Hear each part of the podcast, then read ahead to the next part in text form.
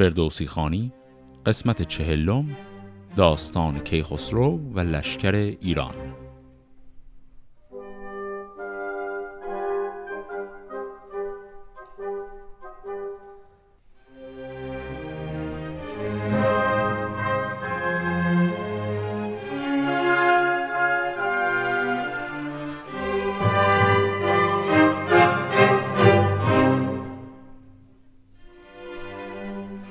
داستان قسمت قبل با به پادشاهی رسیدن کیخسرو به پایان رسید.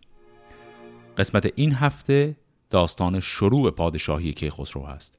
در این قسمت اتفاق خیلی عجیب و غریبی نمیفته این قسمت رو می‌تونید به عنوان یک جور حالت زنگ استراحتی بهش نگاه کنید. ما بین دو تا داستان پرهیجان. داستان پرهیجان پایان کین سیاوش و رسیدن کیخسرو به ایران رو تمام کردیم. یک داستان پرهیجان دیگه در قسمت بعدی باید شروع بشه و اون هم داستان فرود سیاوخش هست. بین این دوتا داستان اتفاق خیلی زیادی نمیفته این قسمتی که داریم صرفا یه جورایی یه سری از چیزهایی که باقی مانده بود و جمع می‌خواد بکنه و یک سری اطلاعات مفیدی هم می‌خواد بده که برای قسمتهای بعدی لازم هستن. به خصوص اینکه یک سری اسامی جدیدی معرفی میشن در این قسمت که این اسامی کسایی هست که ما در قسمت های بعد بهشون نیاز داریم. به سیاق بعضی قسمت هایی که دیدیم فردوسی اینجا هم برای شروع داستان پادشاهی که خسرو اول یک مقدمه کوتاهی میگه. به پالیز چون برکشد سرو شاخ سر شاخ سبزش براید ز کاخ به بالای او شاد باشد درخت چو بیندش بینادل و نیکبخت. سزد گر گمانی برد بر سه چیز که از این سه گذشتی چه چیز است نیز؟ هنر با نژاد است و با گوهر است سه چیز است و هر سه به بندندر است. هنر کی بود تا نباشد گوهر؟ نژاد بسی دیده ای بی هنر. گوهر آنکه از فر یزدان بود نیازد به بد دست و بد نشنود. نژاد آنکه باشد ز تخم پدر. سزد کایدان تخم پاکی به بر. هنر گر بیاموزی از هر کسی بکوشی و پیچی ز رنجش بسی. از این هر سه گوهر بود مایدار که بریابد از خلعت کردگار. چو هر سه بیابی خرد بایدت. شناسنده نیک و بد بایدت. چون این چار با یک تنایت به هم براساید از آز و از رنج و غم. مگر مرگ که از مرگ خود چاره نیست و از او بدتر از بخت پتیاره نیست. جهانجوی از این چار بود بینیاز همش بخت سازنده بود از فراز. خب پس در این مقدمه قبل از اینکه اصلا داستان رو شروع کنیم می‌تونیم حدس بزنیم داره درباره کیخسرو حرف می‌زنه. و باز هم همون دیدگاه و جهان بینی خودش رو میگه. غیر از اینکه مرگ از همه چیز فراتره این رو میگه که در این جهان کوتاهی که ما درش هستیم سه چیز با همدیگه باید باشن تا یک انسان کامل باشه. میگه هنر نجات و گوهر و بعد هم همه رو معنی می‌کنه. نجات که خب یعنی از فرزندان از چه خانواده ای هست. هنر هم واضحه گوهر هم اینجا منظور ذات بشر یک ذاتیه که از سوی خدا آمده و داره میگه که رو همه این ستا رو با هم داره. پس الان می‌خواد اصل داستان رو شروع کنه. چون کیخسرو شاه برگاه شد ز دادش جهان یک سر آگاه شد. چو تاج بزرگی به سر برنهاد از او شاد شد تاج و او نیز شاد. به هر جای ویرانی آباد کرد دل غمگنان از غم آزاد کرد. از ابر بهاری ببارید نم ز روی زمین زنگ بزدود غم. جهان گشت پر چشمه و رود آب سر غمگنان اندر آمد به خواب. زمین چون بهشتی شد آراسته زداد و بخشش پر از خواسته. خاطرتون هست الان که داره درباره باران و اینا حرف می‌زنه. منظورش فقط باران به معنای استعاری نیست باران واقعی مراد هست اینجا. چون اگر خاطرتون باشه اون سه چهار قسمت قبلتر اصلا دلیل این که اینها به این نتیجه رسیده بودن ایرانیان که باید برن یک شاه جدید بیارن این که یک خشکسالی خیلی عظیمی همه جا رو گرفته بود. و الان که که خسرو به تخت نشسته اون خشکسالی پایان پیدا کرد. چو جم و فریدون بیاراست گاه ز جام و ز رامش نیاسود شاه. جهان شد پر از خوبی و ایمنی ز بد بسته شد دست آهرمنی. فرستاده ای آمد از هر سوی ز هر نامداری و هر پهلوی. پس آگاهی آمد سوی نیم روز به نزد سپهدار گیتی فروز. ابا زال سام نریمان به هم بزرگان کاول همه بیش و کم. سپاهی که شد دشت چون آبنوس به درید هر گوش از آوای کوس. به پیشندرون زال با انجمن درفش بنفش از پس پیلتن. تبیره برآمد ز درگاه شاه همه برنهادند گردان کلاه. یکی کشور از جای برخواستند پذیر شدن را بیاراستند. دل شاه شد زان سخن شادمان سراینده را گفت کابادمان که او بود پروردگار پدر و زوی است پیدا بگیتی هنر. اینجا منظور از پروردگار پدر همون رستمه.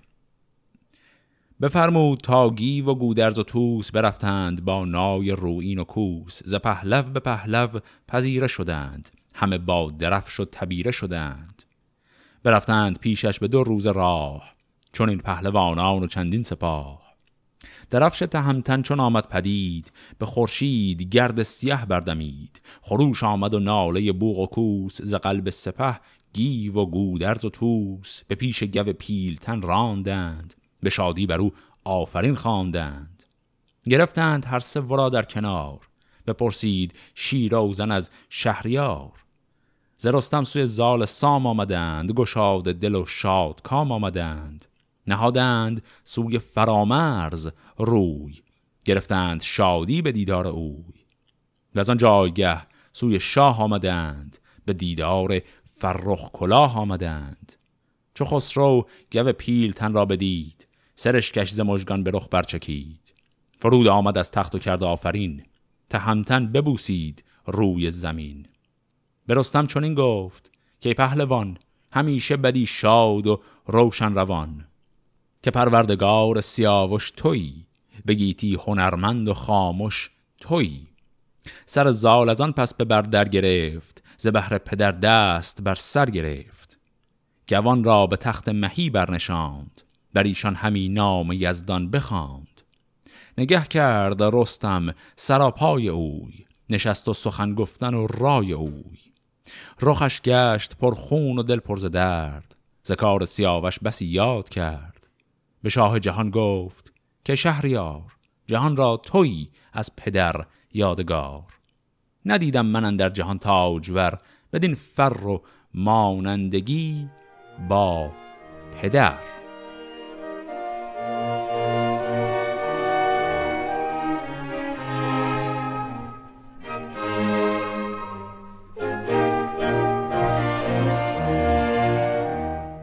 پس در اینجا وقتی که کیخسرو به تخت نشسته برای اولین بار رستم هم وارد کاخ کیخسرو میشه و در حقیقت پسر سیاوش رو برای اولین بار اینجا می‌بینه و به او اظهار ارادت می‌کنه. و آن پس چون از تخت برخواستند نهادند خان و می راستند جهاندار تا نیمی از شب نخفت. گذشته سخنها و می بود جفت. چو خورشید تیغ از میان برکشید. شب تیره را گشت سر ناپدید. تبیر برآمد درگاه شاه به سر برنهادند گردان کلاه. چو توس و چو گودرز و گیو دلیر چو گرگین و گستهم و بهرام شیر. گران مایگان نزد شاه آمدند بدان نام ور بارگاه آمدند. به نخچیر شد شهریار جوان ابا نام ور رستم پهلوان. زلشکر برفتند آزادگان چو گیو و چو گودرز گشوادگان. سپاهی که شد تیره خورشید و ماه ز بس جوشن و ترگ و تیغ و کلاه. همه بوم ایران سراسر بگشت به داباد و ویرانی اندر گذشت. هر آن بوم و برکان نه آباد بود تبه بود و ویران ز بیداد بود. درم داد و آباد کردش ز گنج ز داد و ز بخشش نیامدش رنج. به هر شهر بنشست و بنهاد تخت چنان چون بود مردم نیک بخت. همه بدره و جام می خواستی به دینار گیتی بیاراستی.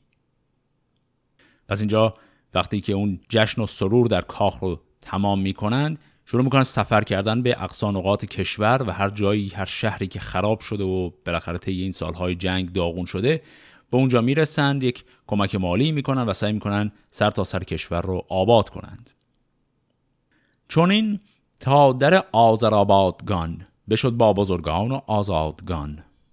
همی باده خورد و همی تاخت اسب بیامد سوی خان آزرگوش اسب جهان آفرین را ستایش گرفت به داتش کدن در نیایش گرفت. خب پس اینجا می‌فهمیم این جایی که اسمش رو گفت آذرآبادگان این یک آتشکده خیلی بزرگی بوده. پس به این آتشکده می‌رسن اونجا هم میره و نیایشی می‌کنه پادشاه. بعد از اون می‌خواد کجا بره؟ بیامد خرامان از آن جایگاه نهادند سرسوی کاووس شاه. نشستند با او به هم شادمان نبودند جز شادمان یک زمان. چو پر شد سر از جام روشن گلاب به خواب و به داسهای شامت شتاب. چو روز درخشان برآورد چاک بگسترد یاقوت بر تیر خاک. جهاندار بنشست و کاووس کی دو شاه سرفراز دو نیک پی. ابا رستم گرد و دستان به هم. همی گفت کاووس هر بیش و کم. از افراسیاب بندر آمد نخوست درخ را به خون دو دیده بشست. بگفتان که او با سیاوش چه کرد؟ از ایران برآورد یک بار گرد. بسا پهلوانان که بیجان شدند. زن و کودک خورد پیچان شدند. بسی شهر بینی از ایران خراب. تبه گشته از رنج افراسیاب. تو را ایزدی هرچه باید هست. ز بالا و از دانش و زور دست. ز فر تمامی و نیکختری ز شاهان به هر گوهری برتری. کنون از تو سوگند خواهم یکی. نباید که پیچیز داد اندکی. که پرکین کنی دل از افراسیاب دم آتش اندر نیاری بداب به خیشی مادر بدون انگری نپیچی و گفته کسی نشماری. به گنج و فزونی نگیری فریب به پیشر فراز آیدت گر نشیب. به گنج و به تخت و به تیغ و کلاه به گفتار لابه نگردی ز راه. بگویم که بنیاد سوگند چیست؟ خرد را و جان تو را بند چیست؟ بگویی به دادار خورشید و ماه به تیغ و به مهر و به تخت و کلاه به برز و به نیکختر ایزدی که هرگز نپیچی به سوی بدی. میانجی نخواهی جز از تیغ و گرز منش برز داری به بالای برز. خب از این حرفا چی بود؟ اینها بعد از اینکه رفتند آتشکده و یک مناجاتی کردند رفتند به سمت کاخ کیکاووس. کیکاووسی که الان دیگه پادشاه نیست و داره توی یک احتمالا کاخ ویلایی برای خودش دوران بازنشستگیش رو میگذرونه. رفتن اونجا یک مدتی دور هم نشستند و بعد حرف از سیاوش پیش اومده وسط اون جشن و مهمانیشون. و بعد کیکاووس برگشته گفته تو باید قسمی بخوری. تو به هیچ عنوان مهر افراسیاب رو به دل نگیر. حالا سوال اینه که اصلا برای چی باید همچه حرفی زده بشه؟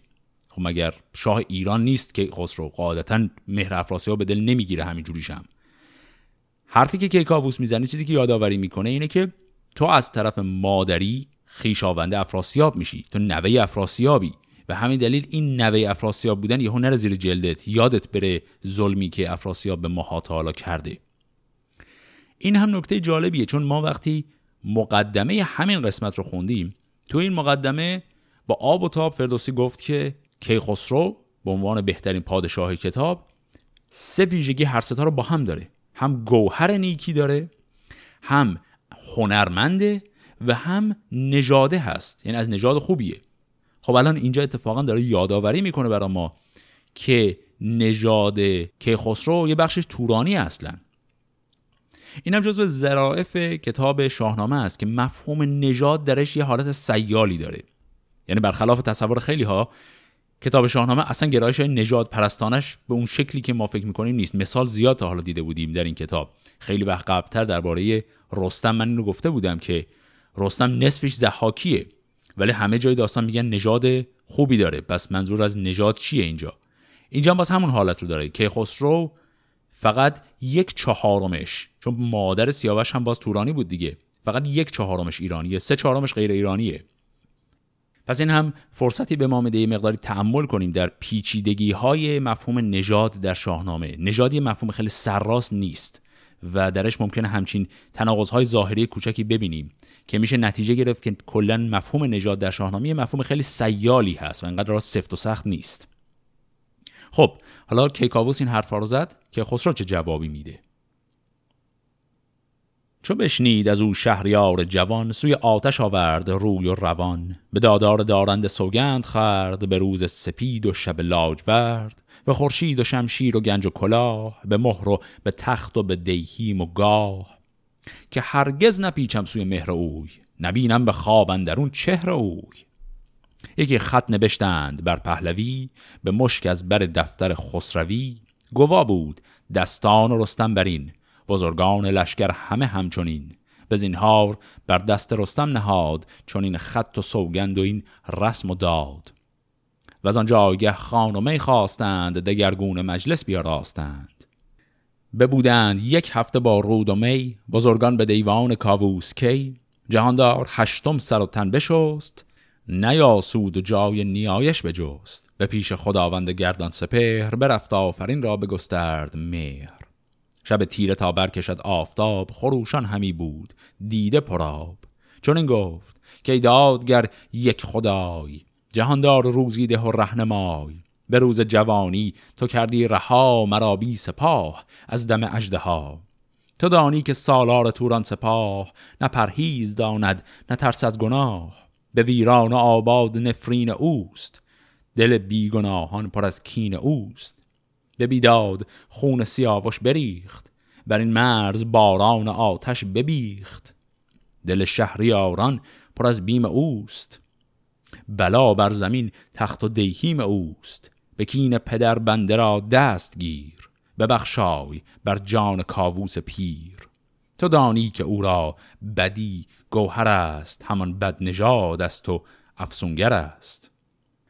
فراوان بمالید رخ بر زمین. همی خواند بر کردگار آفرین. و از آنجا گه شد سوی تخت باز. بر پهلوانان گردن فراز. چون این گفت که این نامداران من جهانگیر و خنجر گذاران من به پیمودم این بوم ایران بر اسب. از این مرز تا خان آزرگوش اسب. ندیدم کسی را که دل شاد بود توانگر بود و بومش آباد بود. همه خستگانند از افراسیاب همه دل پر از خون و دیده پراب نخستین جگر خسته او منم که پر درد از اوی است جان و تنم. دگر چون نیا شاه آزاد مرد که از دل همی برکشد باد سرد. به دیران زن و مرد از او با خروش ز بس کشتن و غارت و جنگ و جوش. کنون گر همه ویژه یار منید به دل سر به سر دوستدار منید. به کین پدر بست خواهم میان بگردانم این بد از ایرانیان. اگر همگنان رای جنگ آورید بکوشید و رسم پلنگ آورید مرا این سخن بیش بیرون شود. ز جنگ یلان کوه هامون شود. هر آن خون که آید به کین ریخته گنهکار اوی است و آویخته. اگر کشته آید کسی زین سپاه بهشت بلندش بود جایگاه. چه گویید و این را چه پاسخ دهید؟ همه یک سر رای فرخ نهید. بدانند و بر بد شده پیش دست مکافات این بد نشاید نشست.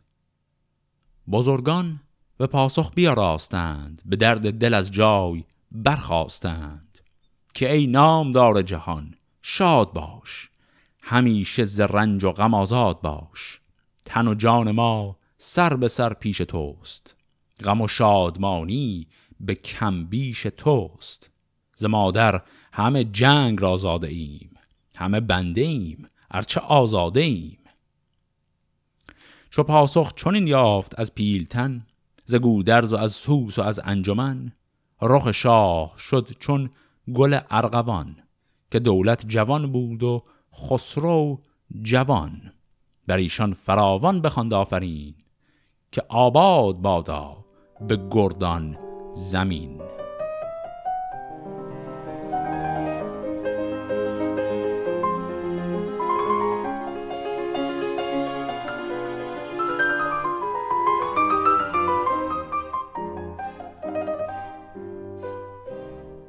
بگشتن در این نیز گردان سپر چون از خوشه بنمود خورشید چهر. ز پهلو همه موبدان را بخواند سخنهای بایسته چندی براند. دو هفته در بار دادن ببست به نوی یکی دفتر در شکست. بفرمود موبد به روزی دهان که گویند نام کهان و مهان. سزاوار بنوشت نام گوان چنان چون بود در خور پهلوان. نخستین ز خیشان کاووست کی؟ صد و ده سپه بود فکندند پی. فریبرز کاووسشان پیش رو. کجا بود پیوسته شاه نو؟ گزین کرد هشتاد تن نوزری همه گرزدار و همه لشکری. زرسب سپه بود نگهدارشان که بردی به هر کار تیمارشان. که تاج کیان بود و فرزند توس خداوند کوپال و شمشیر و کوس. خب اینجا داره چه کار می‌کنه که خسرو؟ در بار دادن رو بست یعنی در عمومی کاخ رو بست کسی نمی‌تونه به حضور شاه بیاد. و بعد یک دفتری رو آورده و داره فهرست می‌کنه اسامی پهلوانان بزرگ ایران رو. در حقیقت داره آماده می‌کنه که یه آماری بگیره از لشکر ایران تا آماده بشن برای جنگ های احتمالی آینده. و بعد گفت اول خیشان کاووس رو شروع کرد فهرست کردن که شدن 110 نفر و سرلیستشون به قولی فریبرزه. بعد رفت سراغ خاندان نوزر که میشه همون خاندان توس توس خب پسر نوزره و گفت که کسی که سر فهرست اونا هست کسی به نام زراسب این هم یکی از اسامی که اینجا برای اولین بار معرفی میشه و ما توی داستانهای بعدی بهش احتیاج داریم. گفت زراسب کیه؟ فرزند توسه پس پسر توس میشه زراسب بعد ادامه میده. سه دیگر چو گودرز گشواد بود که لشکر به رای وی آباد بود. نبیر پسر داشت هفتاد و هشت. دلیران کوه و سواران دشت. فروزنده تاج و تخت کیان فرازنده اختر کاویان. چو شست و سه از تخمه گجده هم بزرگان و سالارشان گسته هم پس بعد از اینکه خاندان کیکاووس و خاندان نوزر تمام شد رفت سراغ خاندان گودرز فهرست اونها هم شامل 78 نفر شد. بعد از اون رفت سراغ خاندان گجدهم و فهرست اونها هم 63 نفر شد که بزرگان اون هم فردی است به نام گستهم که تو داستان قبلا داشتیمش.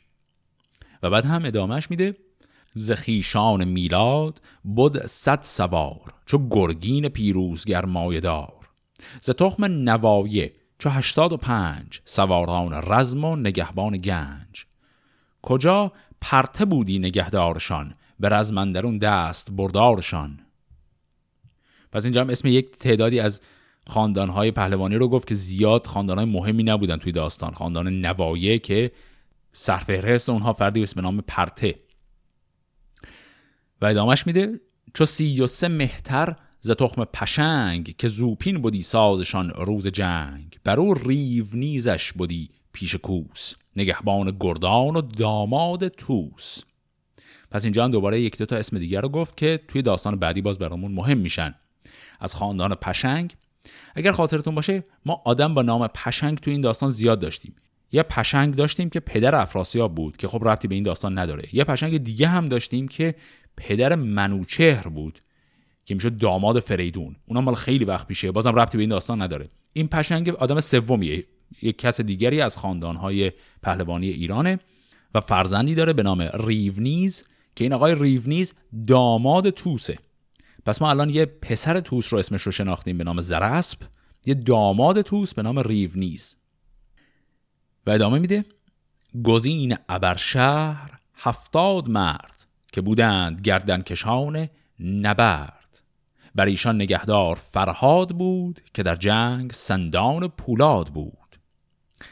پس گفت که پهلوانان منطقه به نام ابرشهر هم هفتاد نفرن که رهبرشون فرهاده. ابرشهر هم اگه بخواد بدونید کجاه اسم قدیم شهر نیشابوره. و آخرین بخش این فهرست هم میگه ز تخم گرازه 105 گرد نگهدار ایشان همو را شمرد. کنارنگ با پهلوان گزین ردان و بزرگان با آفرین چنان بود که موبد ندانست مر. ز بس نامداران با برز و فر نبشتند بر دفتر شهریار همه نامشان تا کی آید به کار. بفرمود که از شهر بیرون شوید ز پهلو سوی دشت هامون شوید. سر ماه باید که از کرنای خروش آید و زخم هندی درای. همه سر سوی جنگ توران نهید همه شادمانی و سوران نهید. نهادند سر پیش او بر زمین همه یک به یک خواندند آفرین. که ما بندگانیم و شاهی تو راست سر گاو تا برج ماهی تو راست. این اصطلاح سر گاو تا برج ماهی هم دیدیم در قسمت قبلیش به معنای اینه که پادشاهی تو جهان شموله.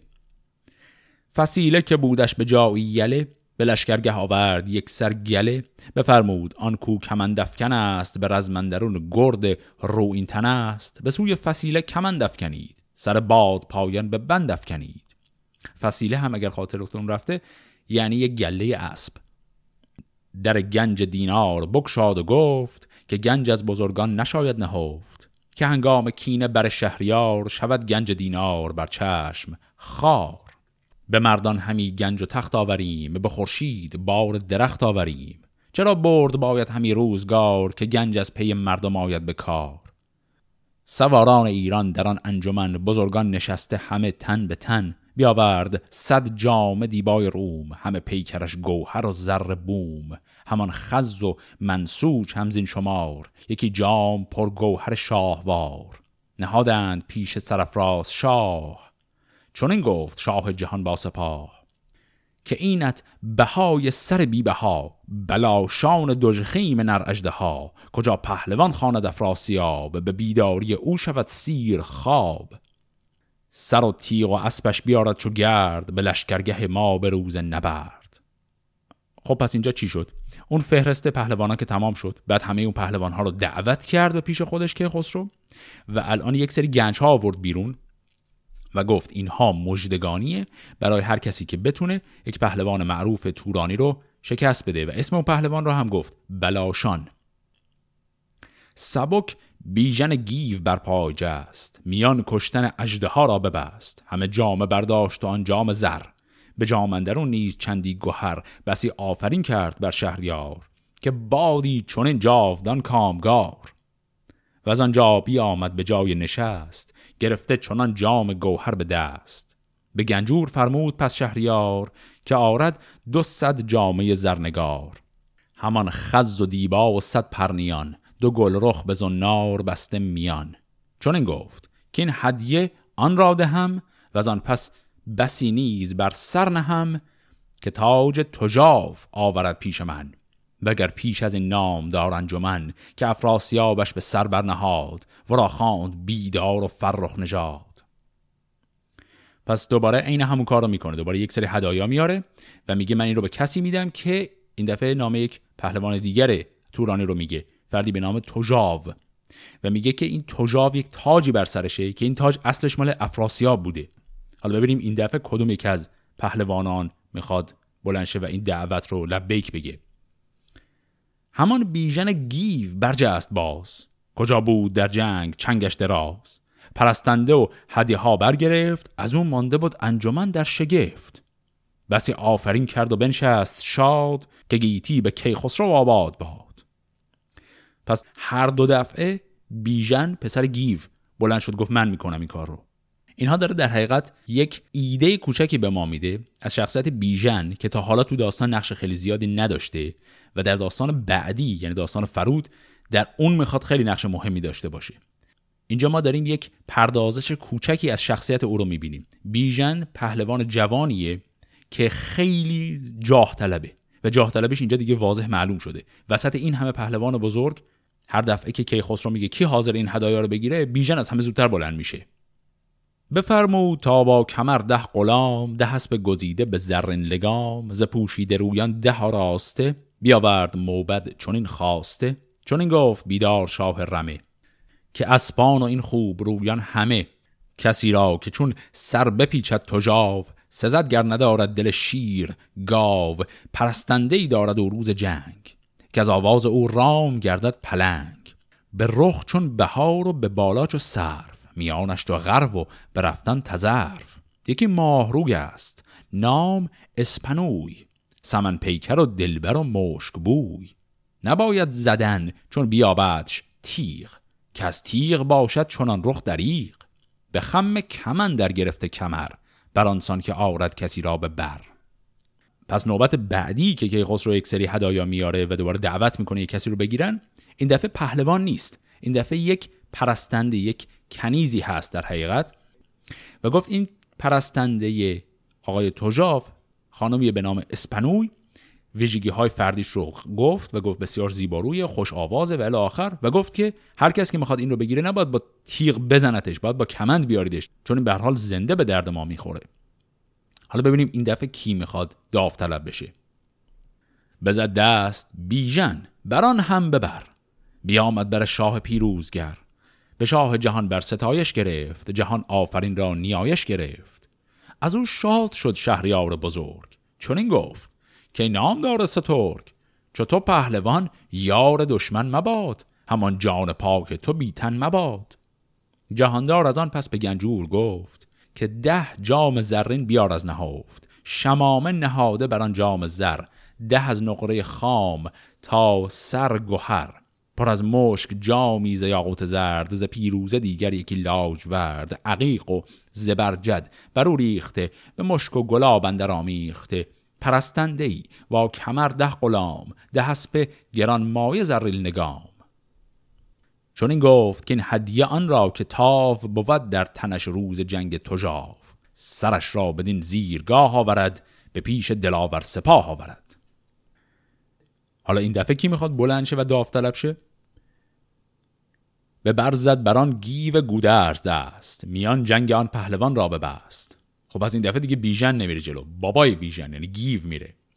گرانمای خوبان آن خواسته ببردن پیش ویا راسته همی خواند بر شهریار آفرین که بی تو مبادا کلاه و نگین. و از آن پس به گنجور فرمود شاه که ده جام زرین بنه پیش گاه. بر او ریز دینار و مشک و گهر. پری روی ده با کلاه و کمر. دو صد خز و دیبای پیکر به زر یکی خسروی افسر و ده کمر. چنین گفت که این هدیه را آن که رنج ندارد دریغ از پی نام و گنج. از ایدر شود تا سر کاس رود دهد بر روان سیاوش درود. زهیزم یکی کوه بیند بلند فزون است بالای او صد کمند. چنان خواست کان راه کس نسپرد. از ایران به توران کسی نگذرد. دلیری از ایران بباید شدن. همه کاسرود آتش اندر زدن. بدان تا گرانجا بود رزمگاه پس هیزمندر نماند سپاه. خب پس یک جایی هست به نام کاسرود که اونجا یک صد معبری کردند علیه ایرانیان و الان که خسرو داره می‌پرسه کی حاضر بره اونجا رو آتش بزنه تا بتونن ایرانی ها پیشروی کنند. همان گیو گفت. این شکار من است. برافروختن کوه کار من است. اگر لشکر آید نترسم ز رزم. به رزمندرون کرکس آرم به بزم. همه خواست گیو را داد شاه. بدو گفت که این نام دار سپاه. ابی تیغ تو تاج روشن مباد. چون این باد و بی بت برحمن مباد. بفرمود صد دیبه از رنگ رنگ که گنجور پیش آورد بیدرنگ هم از گنج صد در خوشاب جست که آب فسرده است گفتی درست. ز پرده پرستار پنج آورید سر جد از افسر شده ناپدید. چون این گفت کین هدیه؟ آن را سزاست که بر پاک جانش خرد پادشاست. دلیر است و بینادل و چرب گوی نبر تابد از شیر در جنگ روی. پیامی برد نزد افراسیاب ز بیمش نیارد به دیدن در آب. ز گفتار او پاسخ آرد به من. کدام است از این نام دار انجمن؟ بیازید گرگین میلاد دست بدن راه رفتن میان را ببست. پرستار آن جامعه زرنگار بیاورد با گوهر شاهوار. ابر شهریار آفرین کرد و گفت که با جان خسرو خرد باد جفت. پس نوبت بعدی این پاداش دادن ها هم این بود که چه کسی حاضر پیام رسان شخصی من بشه به سمت افراسیاب. و کسی که حاضر شد این کار رو بکنه گرگین پسر میلاد بود.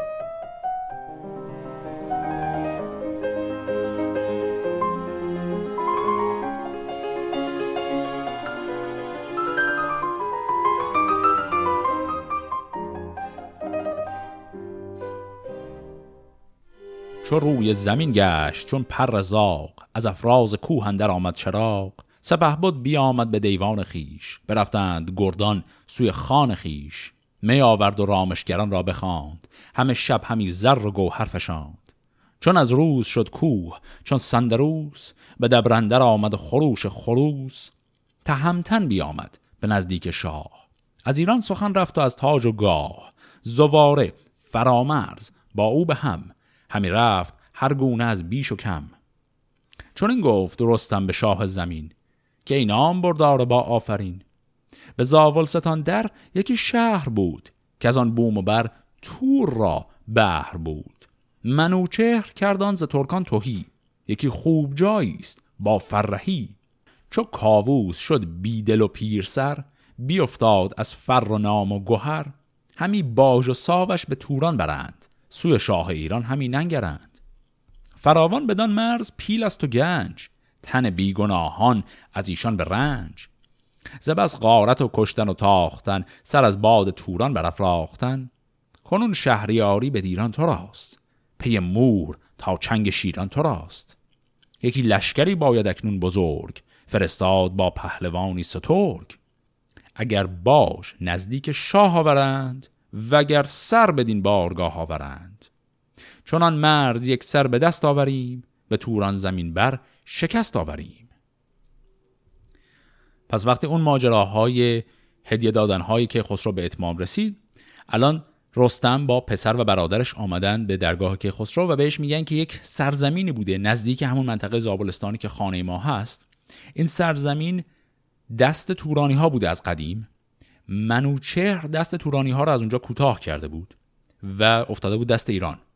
اما دوران کیکاووس که کیکاووس به حال شل گرفته بود کار پادشاهی رو اون منطقه هم خیلی آروم آروم از دست ایران خارج شده بود و باج و ساوش یعنی همون خراج و مالیاتش رو اونا می‌دادن به تورانی ها و بعد گفت الان تو به عنوان یک پادشاه در اولین اقدامی که باید بکنی این منطقه رو دوباره برو پس بگیر.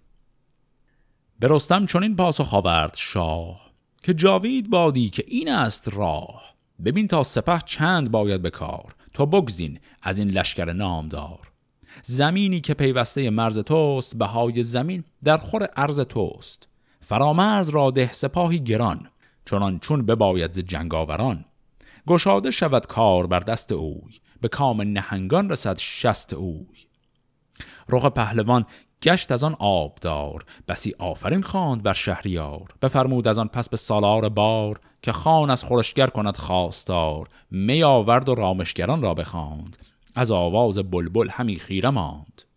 چو خورشید تابان برآمد ز کوه سراینده آمد ز گفتن ستوه تبیره برآمد ز درگاه شاه رده برکشیدند.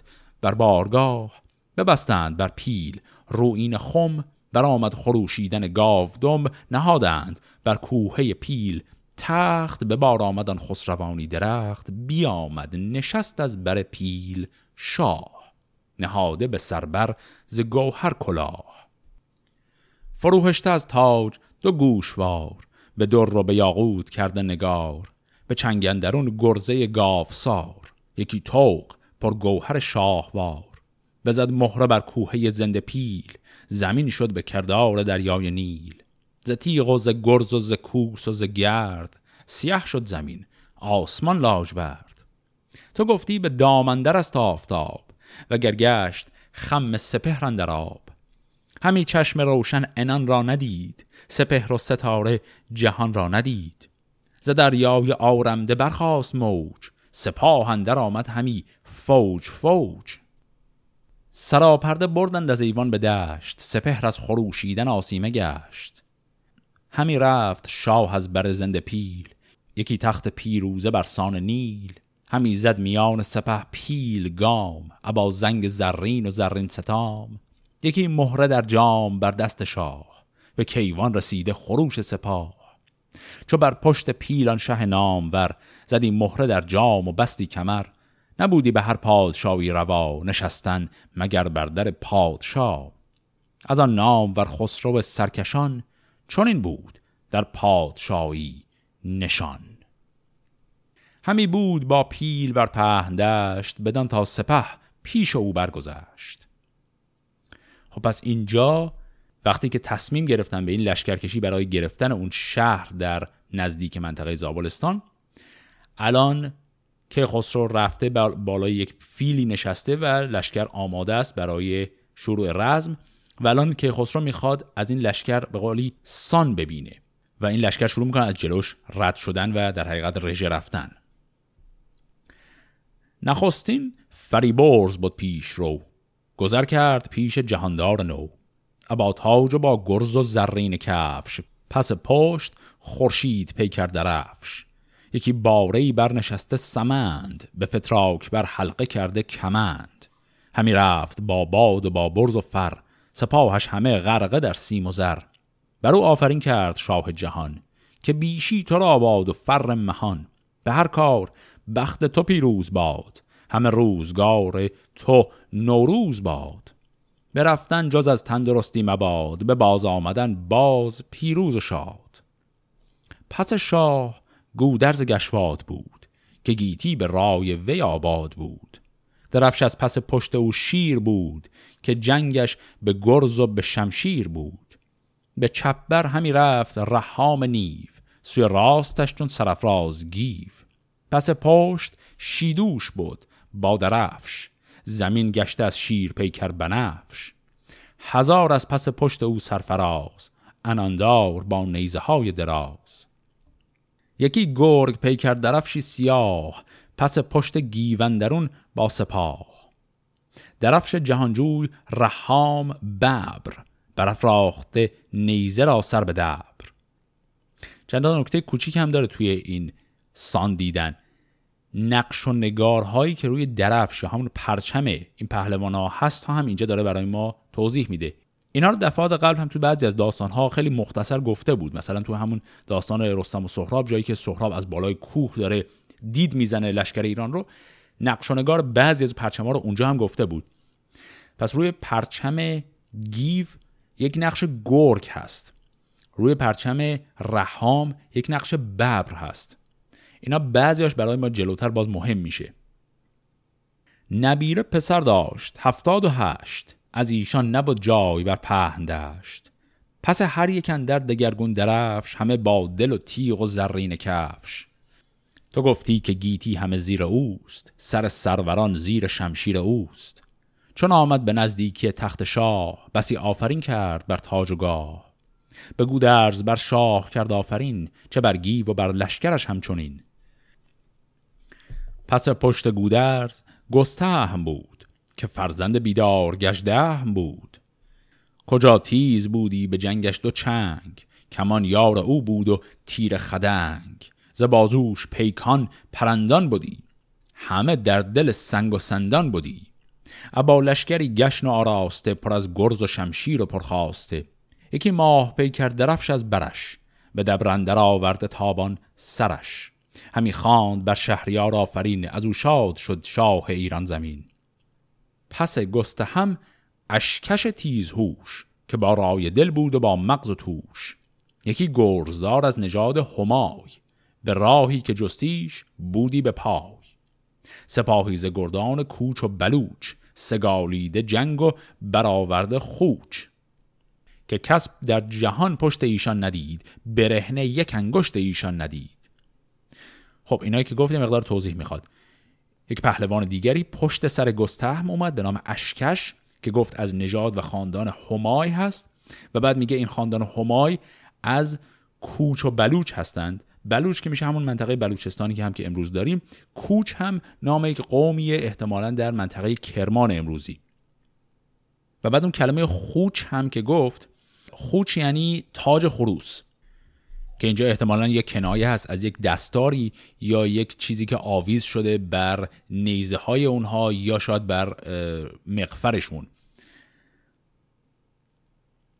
بسی آفرین خواند بر شهریار بدن شادمان گردش روزگار. نگه کرد که خسرو از پشت پیل بدیدان سپه را رده بر دو میل.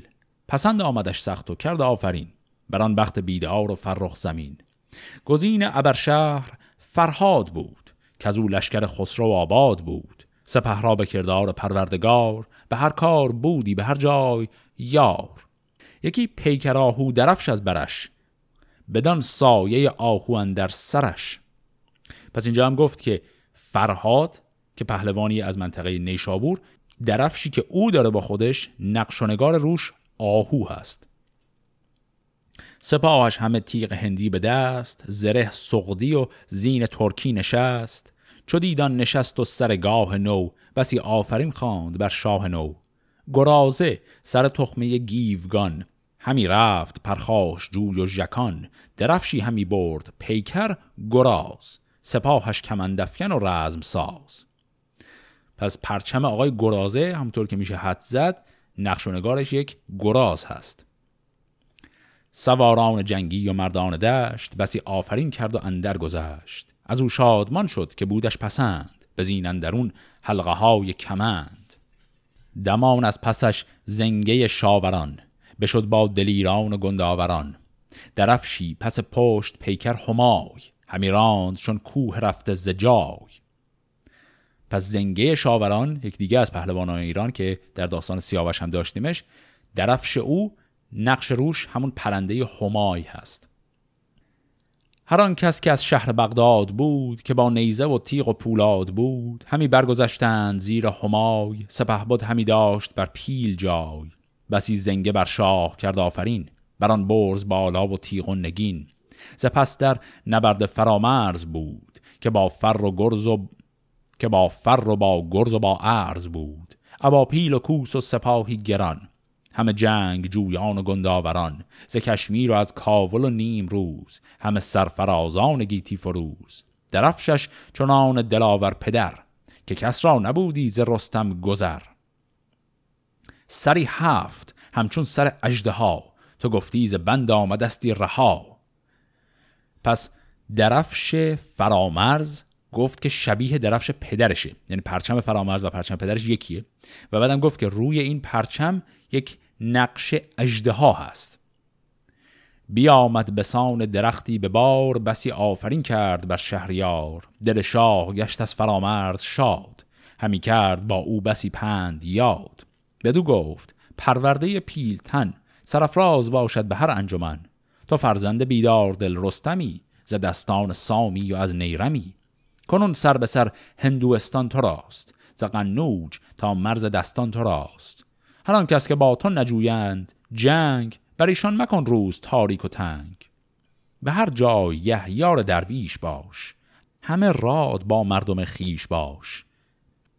ببین نیک تا دوستار تو کیست؟ خردمند و انده گسار تو کیست؟ به بخشش بیارای و فردا مگوی که فردا مگر تنگی آرد به روی. تو را دادم این پادشاهی بدار به هر جای خیره مکن کارزار. مشو در جوانی خریدار گنج به بیرنج کس هیچ منمای رنج. مگر ایمنی بر سرای فسوس که گه سند روس است و گه آبنوس؟ ز تو نام باید که ماند بلند. نگر دل نداری بگیتی نژند. مرا و تو را روز هم بگذرد. دمت چرخ گردان همی بشمرد. دلت شادمان بادی و تندرست سه دیگر ببین تا چه باید جست.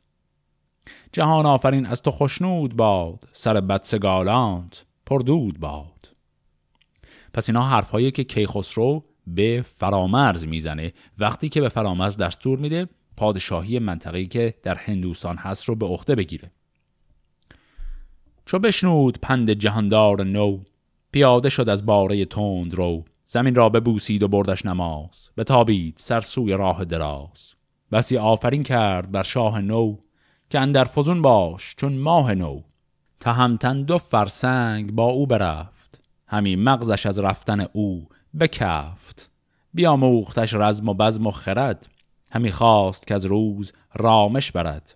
پر از درد از آن جایگه بازگشت. به سوی سراپرده آمد ز دشت. سپهبد فرود آمد از پیل مست. که باره تیز رو برنشست. گرازان بیامد به پرده سرای. سری پرز رامش دلی پرز رای. چو رستم بیامد بیاورد می. به جام بزرگ اندر افکند پی. همی گفت شادی تو را مایه بس. به فردا نگوید خردمند کس. کجا تور و سلم و فریدون کجاست؟ همه ناپدیدند با خاک راست. بپوییم و رنجیم و گنج آگنیم. به دلبر همه آرزو بشکنیم. سرانجام از او بهر خاک است و بس. رهایی نیابد از او هیچ کس. شب تیر سازیم با جام می. چو روشن شود بشمارد روز پی. بگوییم تا برکشد نای توس تبیره برارند با بوق و کوس. ببینیم تا دست گردان سپهر بر این جنگ سوی کی آزد به مهر. بکوشیم و از کوشش ما چه سود؟ که از آغاز بود آنچه بایست بود. پس این هم چیزایی بود که کیخسرو در حقیقت برای دلداری دادن به رستم گفت. چون رستم مجبور شد پسر خودش رو رها کنه بره و از غم دور شدن پسر ناراحت بود. که خسرو آوردش جام می براش ریخت و بعدم گفت آقا دنیا دو روز قصه نخور. و به این شکل داستان شروع پادشاهی کیخسرو به اتمام می‌رسه و اولین داستان از سلسله داستانهایی که در دوران پادشاهی کیخسرو قرار اتفاق بیفته شروع خواهد شد و اون هم داستان فرود سیاوخش هست. داستان فرود رو در قسمت هفته آینده با هم شروع می‌کنیم. فعلا خدا نگهدار.